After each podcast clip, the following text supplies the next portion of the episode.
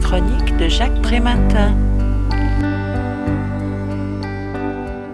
Si avec une trentaine de contributeurs, l'ouvrage intitulé Les placements d'enfants ne prétend pas à l'exhaustivité sur la question, il propose néanmoins un tour d'horizon très diversifié. Le choix a été fait de ne pas donner la parole aux sachants des sciences humaines que l'on trouve si souvent ailleurs, mais à des acteurs institutionnels. Mais, mis à part quelques professionnels de terrain et psychiatres, ce sont surtout des cadres issus de la PJJ, des conseils départementaux et des services de protection de l'enfance, des magistrats de la jeunesse, avocats et juristes qui s'expriment. Que retenir d'un contenu parfois riche malgré un ton parfois convenu?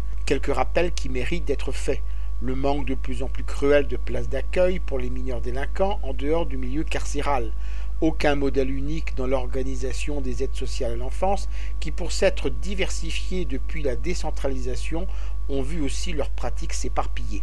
Un placement qui n'est pas forcément un aveu d'échec, tout comme le retour en famille qui ne constitue pas la seule issue estimable, chaque enfant devant suivre le cheminement qui lui convient l'importance de la continuité et de la stabilité, de la souplesse et de l'adaptabilité qui sont essentielles pour agir au plus près de l'intérêt de l'enfant. Le faible taux de contrôle des établissements qui intervient au rythme moyen d'une fois tous les 23 ans.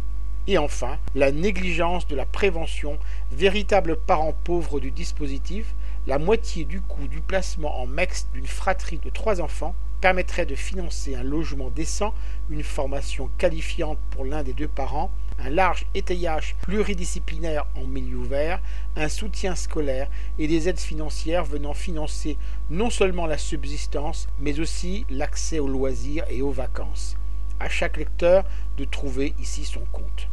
Je rappelle le titre de l'ouvrage que je viens de vous présenter, Les placements d'enfants. Les contributions des auteurs ont été réunies sous la direction de Dominique Attias et de Lucette Kayat. Il a été publié chez RS en 2014 et est vendu au prix de 20 euros. Vous pouvez retrouver le texte de cette critique dans le numéro 1180 de Lien Social. Il est consultable sur le site du journal www.lien-social.com. Je vous dis à très bientôt.